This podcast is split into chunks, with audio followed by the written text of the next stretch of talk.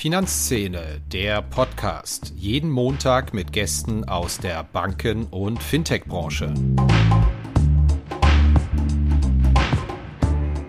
Gerade bei Führungskräften, egal ob sie jetzt im IT-Bereich arbeiten oder in anderen Bereichen, ist eine Begeisterung für und ein Verständnis von Technologie immer, immer wichtiger. Auch ein Verständnis der Regulatorik ist sehr wichtig, wiederum fast losgelöst davon, in welchem Bereich einer Bank man arbeitet. Wenn wir auf die sogenannten Soft Factors gucken, der Umgang mit sehr komplexen und schwer vorhersagbaren Situationen. Also diese Agilität und diese Neugierde, diese Anpassungsfähigkeit ist ganz, ganz wichtig bei Führungskräften, nicht nur in Banken, ähm, aber da besonders. Hallo und herzlich willkommen zu einer neuen Episode von Finanzszene, der Podcast. Unser Thema heute ist ich würde schon sagen, das Nummer eins Thema in Hintergrundgesprächen, im Smalltalk im Moment, wenn man mit Vertreterinnen und Vertretern der Banken- und Fintech-Branche spricht der eklatante Mangel an qualifiziertem Personal, der ja auch immer wieder als der größte Hinderungsgrund für Wachstum und für bessere Ergebnisse angeführt wird. Ja, und wir gehen einfach mal der Frage nach, liegt das dran, dass es die Leute nicht gibt, die man sucht da draußen? Gibt es diesen Pool einfach nicht oder zahlt die Branche vielleicht einfach zu wenig? Diese Theorie gibt's ja auch, so nach dem Motto, es gibt die Leute, ihr müsst sie nur ordentlich bezahlen. Gibt natürlich auch eine Menge weiterer Themen, die sich im Moment zu besprechen lohnen. Gibt es eigentlich wirklich den großen Wechsel von den Fintechs hin zu den Banken? Warum ist eigentlich die Frauenquote im Fintech-Bereich noch niedriger in Executive-Positionen als in klassischen Branchen? Und ich freue mich sehr, dass ich einen Gast gewinnen konnte für diesen Podcast, der sich in genau diesen Themen fantastisch auskennt. Es ist Maria Basler. Sie leitet das Frankfurter Büro der Personalberatung Russell Reynolds Associates und sie hat über 20 Jahre Erfahrung in genau dieser Branche teils als Bereichsvorständin bei der Commerzbank, war MD bei der Deutschen Bank, wo sie die Organisationsentwicklung leitete und arbeitet jetzt seit vielen Jahren schon als Personalberaterin, zeitweise bei Egon Zehnder und jetzt bei Russell Reynolds. Und von ihr wollen wir einfach mal auf all diese Fragen und zu all diesen Themen, die ich Ihnen genannt habe, antworten. Mein Name ist Christian Kirchner von finanzszene.de und ich wünsche Ihnen viel Spaß mit unserem heutigen Podcast.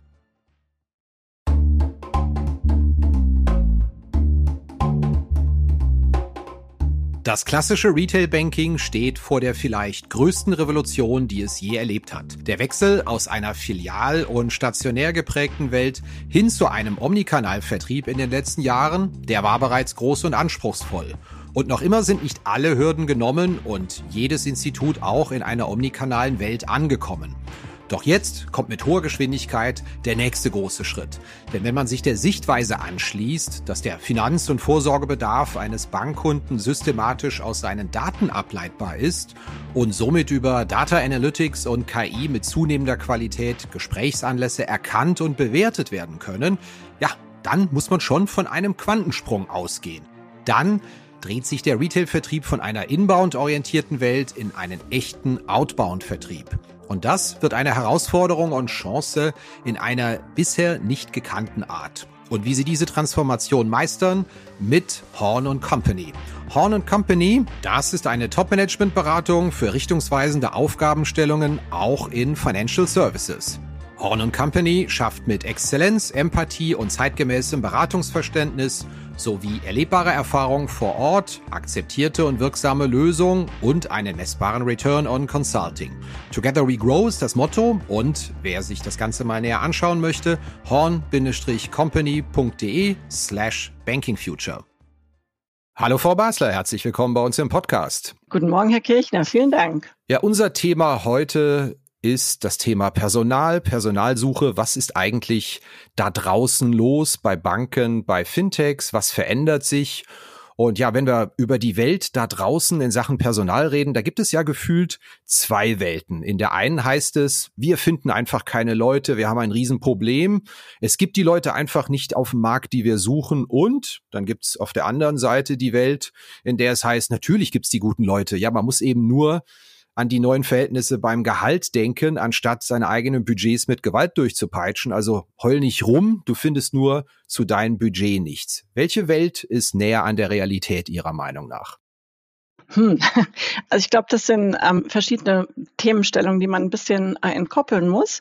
Es gibt einfach Bereiche, da werden in den letzten Jahren fast schon verzweifelt und händeringend Leute gesucht. Das ist Software Engineering. Ähm, das können auch Spezialfunktionen sein wie Compliance, äh, Geldwäsche-Experten in den Risikobereichen, in den Finanzfunktionen.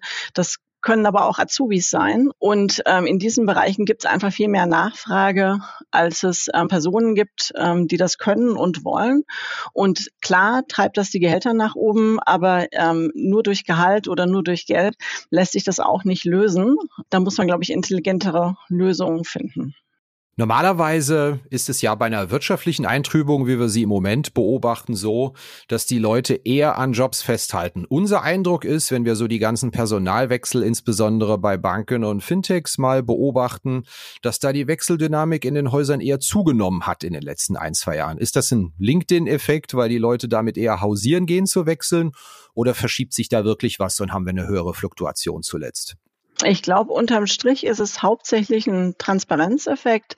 Es wird auf LinkedIn, wie Sie ja richtig sagen, sehr, sehr viel ähm, gepostet und gerepostet. Ähm, es gibt wunderbare ähm, neue Medien wie den Finanzszene Newsletter, die auch über Personalien regelmäßig sprechen. Also ich glaube, es ist einfach prominenter.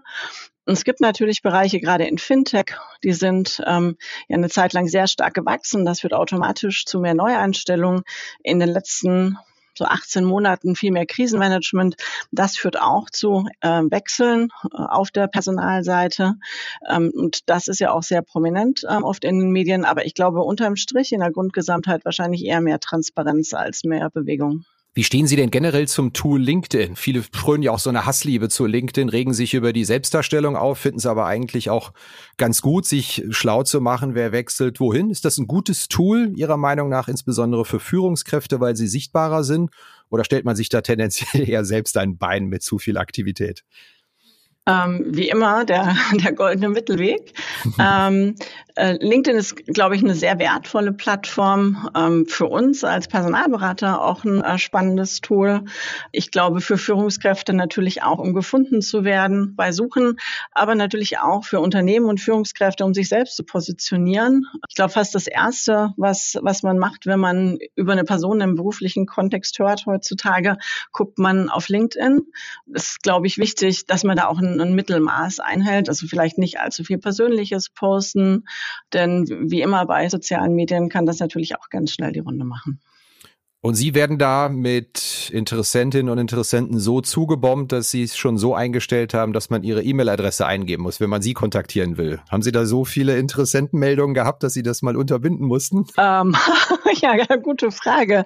Ähm, vielleicht eine Zeit lang, aber ehrlich gesagt, glaube ich, ähm, bin ich einfach zu faul, diese Einstellung zu ändern. Aber ein guter Hinweis Ihrerseits. Ich mache das, glaube ich, direkt nach unserem Gespräch, ähm, dass man mich auch so äh, connecten kann. Führt zur bekannten Frage, aktive Kontaktaufnahme zu einer Personalberaterin oder Personalberater. Durchaus denkbar, machbar, erwünscht oder ist es eher so, dass Sie sich die Leute suchen für Ihre Stellen? Ähm, beidseitig. Äh, ich freue mich immer über aktive Kontaktaufnahmen und ähm, das passiert auch ähm, sehr regelmäßig. Ähm, wir arbeiten ähm, aber in der Regel so, dass wir eine konkrete freie Position besetzen wollen und unsere Klienten haben dann natürlich sehr genaue Vorstellungen, wie die Kandidaten, Kandidatinnen ähm, aussehen sollen, welchen Hintergrund die mitbringen und ähm, dann suchen wir natürlich auch sehr gezielt nach Personen, die diese Anforderungen so erfüllen. Sehr schön. Ja, lassen Sie uns mal über Ihren Blick auf die Bankenbranche sprechen. Da treffen ja zwei Effekte aufeinander in der jüngeren Vergangenheit. Einerseits ein massiver Stellenabbau in bestimmten Bereichen und dann wiederum, Sie haben eben schon einige genannt, ein massiver Aufbau in anderen Bereichen. Was hat sich denn Ihrer Einschätzung nach im Anforderungsprofil für Bankführungskräfte in der jüngeren Vergangenheit, wenn wir einfach mal so die letzten zwei, drei Jahre nennen, verändert? Worauf wird mehr geachtet als früher, worauf weniger? Das sind zum einen Kompetenzen oder Erfahrungen ähm, und zum anderen auch Eigenschaften. Ich glaube, bei den inhaltlichen Themen Banken sind Technologieunternehmen und müssen investieren. Das ist ja auch in den letzten zehn Jahren unheimlich viel investiert worden bei vielen Banken äh, in dem Bereich. Und gerade bei Führungskräften, egal ob sie jetzt im IT-Bereich arbeiten äh, oder in anderen Bereichen, ist eine Begeisterung für und Verständnis von Technologie immer, immer wichtiger. Ähm, auch ein Verständnis der Regulatorik ist sehr wichtig, wiederum fast losgelöst davon, in welchem Bereich der Bank man arbeitet. Ähm, wenn wir auf die sogenannten Soft Factors gucken, der Umgang mit sehr komplexen und schwer vorhersagbaren Situationen. Die letzten Jahre waren ein Beweis dafür, wie schwer vorhersagbar äh, im Moment das Leben und die Zukunft und die Unternehmensentwicklung ist. Also diese Agilität und diese Neugierde, diese Anpassungsfähigkeit ist ganz, ganz wichtig bei Führungskräften, nicht nur in Banken, ähm, aber da besonders und ähm, darüber hinaus auch ähm, vom Führungsstil Personen, die äh, inklusiv führen, die Teams begeistern können und mitnehmen können und ähm, hinter sich versammeln können und vielleicht ein bisschen weniger top-down führen. Welche Rolle spielt da das Thema Homeoffice, Führen über die Distanz? Weil wir schon oft den Eindruck haben, wenn wir Hintergrundgespräche führen, dass äh, sehr viele Bankenorganisationen mittlerweile doch ein ziemliches Problem haben, weil sie sagen, also wir haben die Leute nicht mehr zusammen, die sind völlig versprenkelt da, wir haben ja Homeoffice-Regelung, das ist zwar nett für die Arbeitnehmer, aber es macht uns so ein klein wenig das Thema Unternehmenskultur, Führen, Organisieren schwierig. Welche Rolle spielt das so auch im Jobprofil? Gucken Sie da auch drauf, ob Leute das können, schon mal gemacht haben oder wie sie es sich aneignen können? Ähm, also das Thema distribuierte oder verteilte Teams zu führen, ist ja gerade in internationalen Unternehmen gar nicht so neu. Ähm, also es gibt viele Häuser in Deutschland, das ist kein ähm, Meeting auch schon vor Covid jemals ganz ein Präsenzmeeting gewesen, weil die Personen ähm, über Europa oder gar über die Welt verteilt sitzen. Das heißt, das haben wir uns schon auch da vorher angeguckt. Ist jemand in der Lage, ähm, Leute zu führen, die nicht physisch im gleichen Gebäude sitzen? Das wird natürlich jetzt immer wichtiger. Ähm, und das gucken wir uns auch an, wie jemand mit diesen ähm, nicht ganz klaren ähm, disziplinarischen Führungslinien und Führungssituationen umgehen kann. Ist aber auch so, dass viele Häuser wieder insistieren auf zumindest drei Tage die Woche im Büro, vielleicht sogar zwei Tage in der Woche, wo idealerweise alle vor Ort sein sollen damit man ähm, auch die informellen Gespräche an der Kaffeemaschine ähm, etc. führen kann. Wie stehen denn Banken generell da? Ich weiß, das klingt jetzt sehr allgemein, aber gerade auch im Bereich Talente, Talentrekrutierung ist das noch ein interessantes Arbeitsumfeld, wo man Leute locken kann im Verhältnis jetzt zu anderen Branchenbereichen und auch vielleicht da hat sich da klein wenig was verändert. Ich meine, Banken kommen ja aus einer sehr schwierigen Phase vor 15 Jahren nach der Finanzkrise. Man hat aber das Gefühl, die letzten Jahre hat sich das ein bisschen beruhigt. Können Sie uns da einen kleinen Frontbericht mal liefern? Ja, sehr gerne. Ähm, und in der Tat, also die Banken hatten nach der Finanzkrise keine leichte Zeit, ähm, während die anderen Sektoren ja teilweise unerreichte Höhenflüge hingelegt haben, ähm, haben die Banken immer mal wieder mit dem ein oder anderen Thema zu kämpfen gehabt. Das hat sich in den letzten Jahren wieder gedreht. Ich finde auch, dass die Covid-Krise gezeigt hat, dass Banken einen gesellschaftlichen äh, Nutzen haben und, und auch, es ist auch immer prominenter geworden, dass dem so ist. Ähm, und auch, ich glaube, das Ansehen von Banken ist damit ähm, deutlich gestiegen in der Gesellschaft. Ähm, ich glaube, was man auch feststellt, ist, dass durch Covid, aber insbesondere auch durch die aktuelle geopolitische Situation und Krieg äh, mitten in Europa auch das Thema Sicherheit wieder ein wichtigeres geworden ist. Ähm, und dadurch Banken, die ja Sicherheit ähm, durchaus auch reflektieren als Arbeitgeber und, und Stabilität, dass Banken auch wieder attraktiver geworden sind als Arbeitgeber. Nichtsdestotrotz müssen auch Banken was tun und haben auch viel getan, um ihre Attraktivität gegenüber anderen Sektoren zu bewahren. Ja, gerade wenn viel Bewegung in den Unternehmen ist, geht da der Trend eher zum Eigengewächs als Führungskraft, Stichwort Kontinuität, oder geht's eher Richtung externe, wir müssen uns mal frische Impulse von außen holen? Ich weiß, das ist so eine sehr generell formulierte Entweder-oder-Frage, würde mich Ihr Take aber trotzdem sehr interessieren. Das ist sehr unternehmensspezifisch, aber ich glaube, was überall gilt es, dass es eine Mischung gibt aus äh, internen Gewächsen, wie Sie so schön sagen, und, äh, und externen. Hängt auch immer ein bisschen davon ab, was es denn, welche Lücke es denn zu füllen gibt. Es gibt manche Rollen, da ist es unheimlich wichtig, dass man das Unternehmen sehr gut kennt und die Historie des Unternehmens.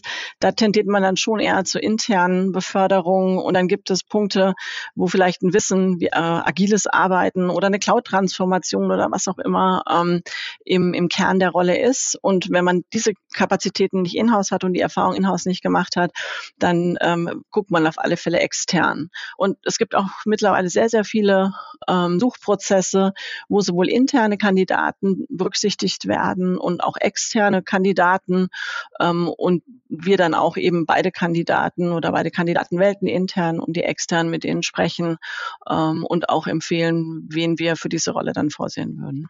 Wir hören in Hintergrundgesprächen häufiger, dass es intern tendenziell weniger Interessenten für Führungspositionen gibt. Was macht denn, Sie hatten es ja schon mal angedeutet, eine Führungsposition attraktiv? Sie sagten, ist ja nicht nur das Gehalt, sind andere Komponenten, Benefits wichtiger oder vielleicht auch wichtiger als vor fünf Jahren? Vielleicht können Sie uns da ein klein wenig aus der Praxis was erzählen. Ja, Führungsposition, das stellen wir in der Tat fest, das ist gerade für die jüngere Generation nicht mehr das äh, unbedingt erstrebenswerte Ziel ist. Das ist differenzierter, als das früher war. Traditionell war Führung ähm, gleich Karriere und äh, Karriere wollte man unbedingt machen und damit wollte man auch eine Führungsrolle. Das ist jetzt differenzierter, weil auch andere, ähm, andere Prioritäten vielleicht gesetzt werden. Ähm, insofern, was begeistert Leute heute für eine Führungsposition? Das kann das Thema Gestaltungsmöglichkeit sein. Ähm, das kann ähm, das Thema sein, mit, mit viel mehr Menschen international arbeiten zu können. Das kann auch die Möglichkeit sein, äh, in, in eine Auslandsrolle zu gehen. Das sind alles Dinge, die begeistern. Aber ganz viele Unternehmen und Banken haben ja auch diese Expertenkarriere geschaffen, äh, wo man sehr weit nach oben kommen kann in der Hierarchie eines Unternehmens, ohne dass man äh, Führungsverantwortung übernimmt ähm, und dann einfach ein Experte in, in sehr speziellen Themen ist. Das kann im Software Engineering Bereich zum Beispiel sein oder auch in den eingangs erwähnten äh, Kontrollfunktionen. Hat sich denn in der jüngeren Vergangenheit auch gerade aufgrund des Personalmangels, Talentmangels ein bisschen was verändert in der Akzeptanz von Teilzeit auch in Führungspositionen, weil gefühlt ist das ja immer noch Führungsposition gleich Vollzeit. Flexibilität der Unternehmen kommt mir zumindest relativ überschaubar vor, obwohl viele Leute ja aus familiären Gründen, Versorgung, Kinder, nahe Verwandte, eigentlich nur Teilzeit arbeiten können. Das ist ich schon so ein komisches Wort. Teilzeit, das denkt man ja, Leute arbeiten nur drei Tage die Woche, aber möglicherweise haben sie einfach noch einen wirklich einen ganzen Haufen anderer Dinge zu tun, arbeiten ah, Vollzeit, ja. aber gehen halt nur mal äh, eine gewisse Zeit ihrem, ihrem Job nach. Hat sich da eine Änderung eingestellt in der jüngeren Vergangenheit? Hm, ich denke drüber nach ich glaube, ein paar Banken haben tatsächlich, ähm, aber auch schon vor zehn Jahren, eine Filial, Filialleitung äh, an zwei Filialleiter, und es waren zwei Filialleiterinnen häufig, übergeben, die eben beide arbeitende Mütter waren, aber nicht die ganze Woche arbeiten wollten und ähm, so sie dann Co-Filialleiterin waren. Die haben sich einen halben Tag, glaube ich, jeweils überlappt oder ähm, von Montag bis ähm, Mittwoch und von Mittwoch bis Freitag. Das war ein super Modell, das funktioniert hat. Ansonsten sieht man das nach wie vor sehr, sehr selten, dass es Führungspositionen in Teilzeit gibt. Ähm, vielleicht mit den 80 Prozent noch, also dass man vielleicht zwei Nachmittage die Woche nicht da ist. Ähm, aber darüber hinaus, glaube ich, gibt es in Führungsrollen sehr, sehr selten äh, Teilzeit. Wird sich das denn mal ändern? Hm, ich kann mir fast nicht vorstellen, dass sich das ändern wird. Ähm, insbesondere weil für viele ja auch noch die ähm, noch die Vorstellung besteht, dass eine Führungskraft äh, an jedem Arbeitstag der Woche erreichbar sein muss und wenn es mal brennt, dann vielleicht auch zu den sogenannten Tagesrandzeiten. Deswegen glaube ich eigentlich eher nicht, dass das ein Modell sein wird in der Zukunft, was sich durchsetzt. Ich frage mal, um den Komplex abzuschließen, sehen wir da häufig auch eine etwas schiefe Welt auf LinkedIn und in der Selbstdarstellung von Unternehmen und wie es dann praktisch abläuft, wenn man mit den Leuten mal spricht. Also die Diskrepanz nehme ich schon relativ häufig wahr. Sie als Personalberaterin auch? Sie meinen Führungs Arbeit in Teilzeit oder? Ja, generell, äh, was, was so das Selbstbild angeht, äh, Selbstverwirklichung, äh, Zeit für Familienmitglieder, da zeichnen sich ja sehr viele Unternehmen von sich ein sehr familienfreundliches Bild und Vereinbarkeit wird sehr stark betont. Ähm, und die Realität im Arbeitsalltag hört man dann doch, dass es eine äh, ne eher andere ist. Und ich habe sogar oft das Gefühl, je ostentativer betont wird, äh, wie mitarbeiterfreundlich man sei, desto schwieriger wird's dann in der Realität. Oder hänge ich da hm. nur einer anekdotischen Evidenz nach, die so nicht stimmt? Na gut, ich glaube, die Außendarstellung ist wahrscheinlich für jedes Individuum und für jedes Unternehmen ähm, schon immer positiver, ähm, als es vielleicht in der Realität ist. Ich glaube aber auch, dass viele Unternehmen viel tun äh, für das Thema Vereinbarkeit von, von Beruf und Familie. Ähm, und dass es da viele Programme gibt. Es gibt ähm, einige Banken in Frankfurt, haben sich auch zusammengetan, für, um eine, eine Kita einzuführen, die auch ähm, sehr großzügige Öffnungszeiten hat. Ähm, es gibt die Möglichkeit und auch die Ermutigung, auch für, für neue Väter äh, in Elternzeit zu gehen oder auch ein bisschen eine längere Auszeit zu nehmen. Ähm, insofern werden da schon, und auch das Thema Homeoffice hilft natürlich sehr. Ich glaube schon, dass da viel getan wird für die Vereinbarkeit von Beruf und Familie. Ich glaube, es wird nur je weiter man nach oben kommt, umso schwieriger wird es mit dem Thema ähm, Teilzeit. Ich finde das mit dem Homeoffice und den Videokonferenzen übrigens ein ganz gutes Beispiel, weil es heißt ja immer, Mensch, das ist doch total süß, da krabbelt ein Kind im Hintergrund durch die Gegend oder da kläfft mal ein Hund. Ja, das findet man im Smalltalk eigentlich immer lustig, aber in der Realität äh, schrammt man doch dann häufig so an der Unprofessionalität vorbei. Also öffentliches Bild ist doch total süß, aber ah, manchmal denke ich so, ähm, das Feedback ist dann doch bisschen ein anderes. Oder wenn man eine WhatsApp bekommt, kannst du mal, guck doch mal, wie das, wie das bei dem im Hintergrund aussieht, wenn man in einer Zehnerkonferenz Konferenz drin ist oder so.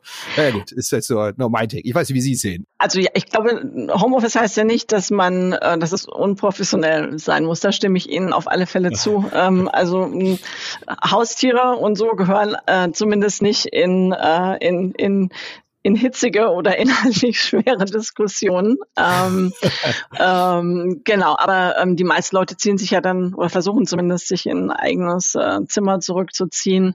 Äh, es gibt ja von vielen Unternehmen dann den offiziellen Zoom-Hintergrund fürs Unternehmen oder diese Möglichkeit, den, den blurry Background. Ähm, aber manchmal ist es natürlich auch wahnsinnig lustig, wenn irgendwie die Katze auf den Tisch springt und die Computermaus jagt. Das kann auch manchmal zur Stimmung beitragen. Den, den blurry Background, den findet man ja genau dann nicht, wenn man ihn braucht. Ja, ist man gerade in WebEx, in Zoom oder das in Teams stimmt. oder wo ist der verdammte Button jetzt? Was war denn das da das Schönste, was Sie in Corona erlebt haben mit Unternehmen oder Interessentinnen oder Interessenten? Gibt es da eine Anekdote, die Sie uns anonymisiert erzählen können? Der absolute Höhepunkt, den Sie auch auf einer Party unauffällig erzählen? Nee, den absoluten Höhepunkt, der ist nicht öffentlichkeitstauglich. Ähm, deswegen, deswegen besser nicht. Von, das also haben Sie uns natürlich neugierig gemacht. Ja, aber dass Sie werden neugierig bleiben müssen.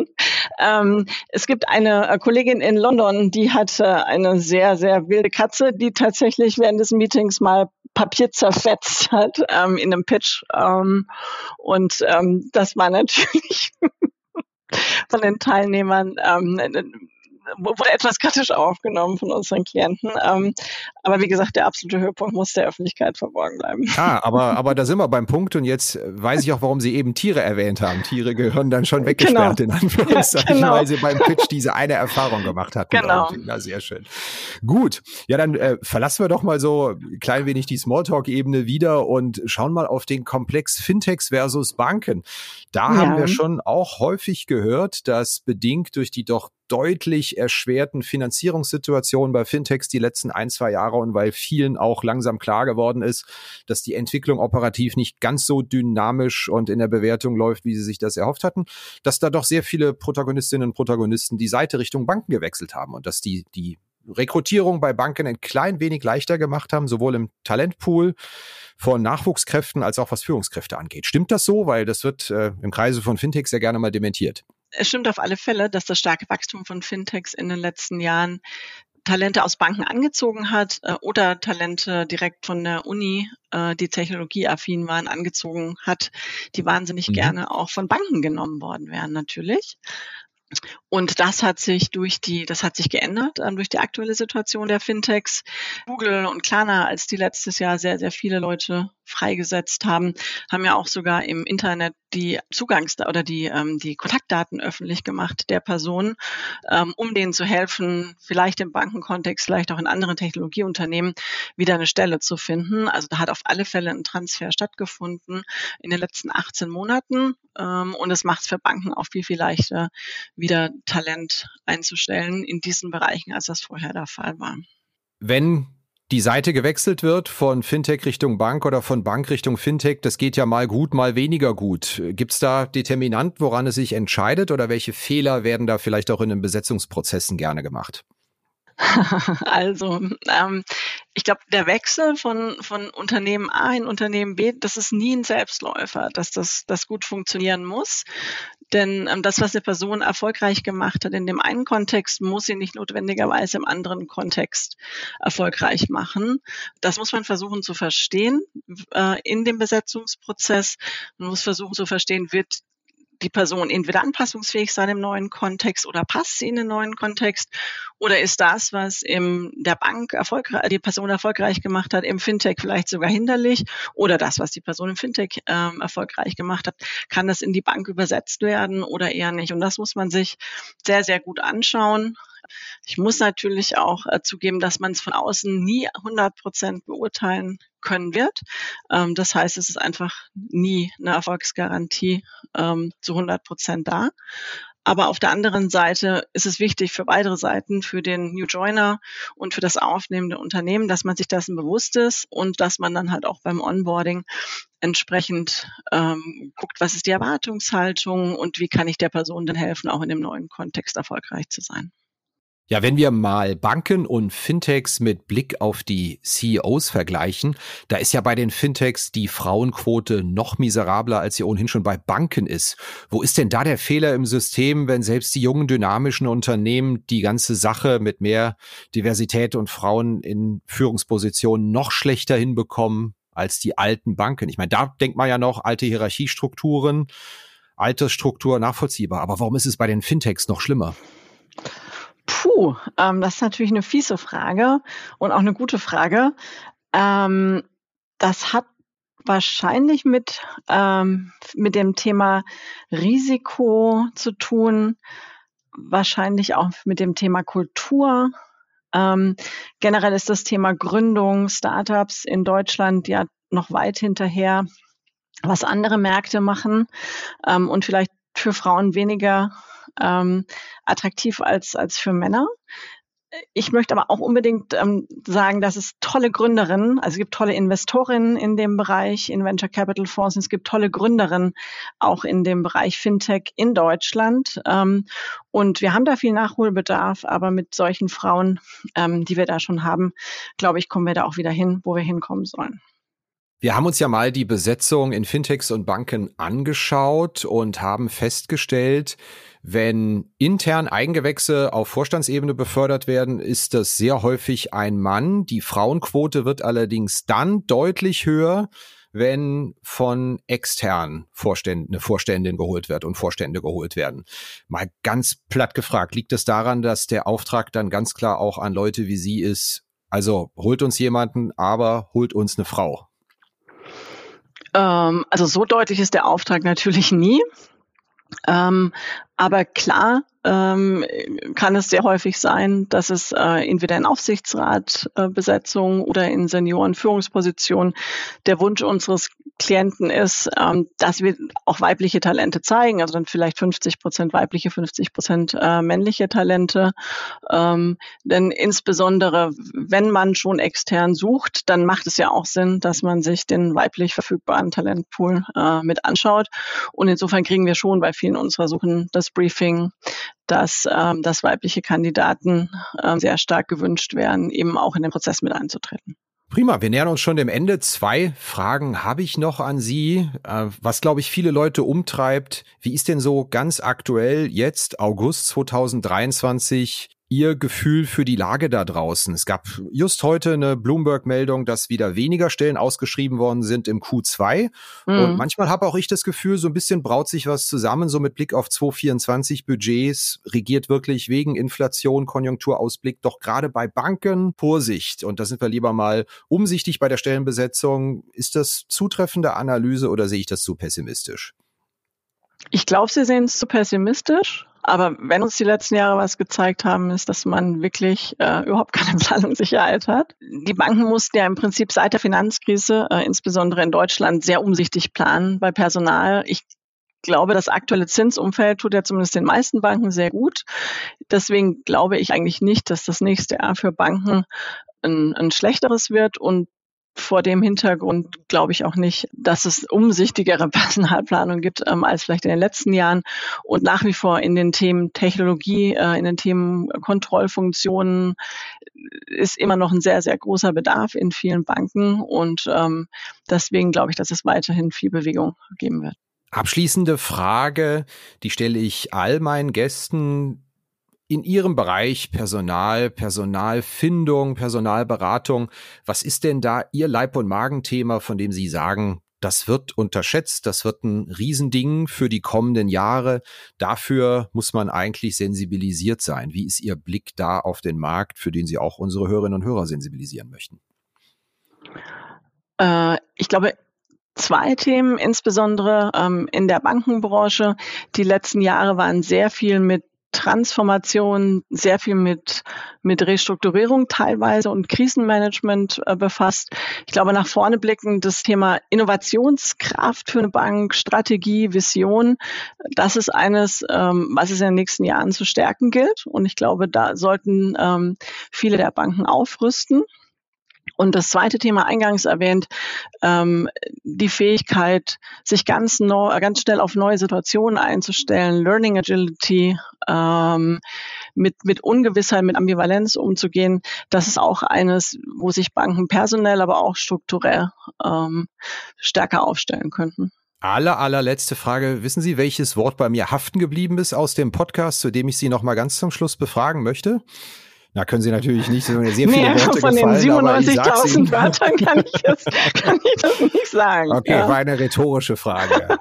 Aber es war das Wort Begeisterung, als ich ja. Sie gefragt habe, was mitgebracht werden muss heutzutage von Interessanten für, für Top-Führungskräfte. Technologie, ja. Sprachen Sie, also nicht, man muss technologieaffin sein, sondern Sie sprachen von Begeisterung für Technologie. Haben Sie das genau so gemeint, dass Sie wirklich gesagt haben, reicht halt nicht zu sagen, ich kann Zoom bedienen und weiß ein bisschen, wie die IT bei uns aufgestellt ist, sondern Sie wollen wirklich Begeisterung oder das ist schon sehr wichtig? Ich will wirklich Begeisterung, ja. Ähm, mhm. Banken, um das wirklich nochmal zu betonen, Banken sind Technologieunternehmen. Ich glaube, die haben eine Weile gebraucht, ähm, um das auch so zu sehen. Und ähm, Banken mussten und müssen immer noch viel ändern äh, in ihrer Technologie. Und wenn man dieser immer noch großen Herausforderung begegnet mit, ich, ich muss das jetzt machen, das ist wichtig, ähm, dann wird es, glaube ich, nicht zum Erfolg führen. Insofern hilft da Begeisterung. Aber Technologie ist auch ein Geschäftsmodell für Banken. Ähm, das ist an der Kundenschnittstelle wichtig. Das ist auch bei den Prozessen wichtig für, für End-to-End-Optimierung. Und ähm, auch hier hilft Begeisterung, um die Opportunities zu sehen und ähm, nicht nur die wie wir gerade eingangs hatten, zu gucken, welches Mikrofon wähle ich denn aus und wie, äh, kriege ich den Zoom-Link besser geöffnet. Ja. Ja, das stimmt. Ähm, die Anekdote, wir haben da doch tatsächlich eine Viertelstündchen gebraucht, bis wir alle Mikrofone und Kopfhörer hier zum Laufen bekommen haben für diesen Podcast. Aber schön, dass wir dann über Begeisterung für Technologie quatschen. genau. Prima, Frau Wasser, vielen herzlichen Dank für Ihre Zeit. Sehr gerne. Vielen Dank für Ihre Zeit, Herr Kirchner. Ja, das war's wieder mit dieser Episode von Finanzszene, der Podcast. Wir sagen danke fürs Zuhören, freuen uns über Ihr Feedback unter redaktion.finanz-szene.de. Kontaktmöglichkeiten auch über Threema in den Notes zu diesem Podcast. Vielen Dank. Redaktion und Host Christian Kirchner. Coverdesign Elida Atelier Hamburg. Produktion und Schnitt Podstars bei OMR Hamburg Musik Liturgy of the Street von Shane Ivers www.silvermansound.com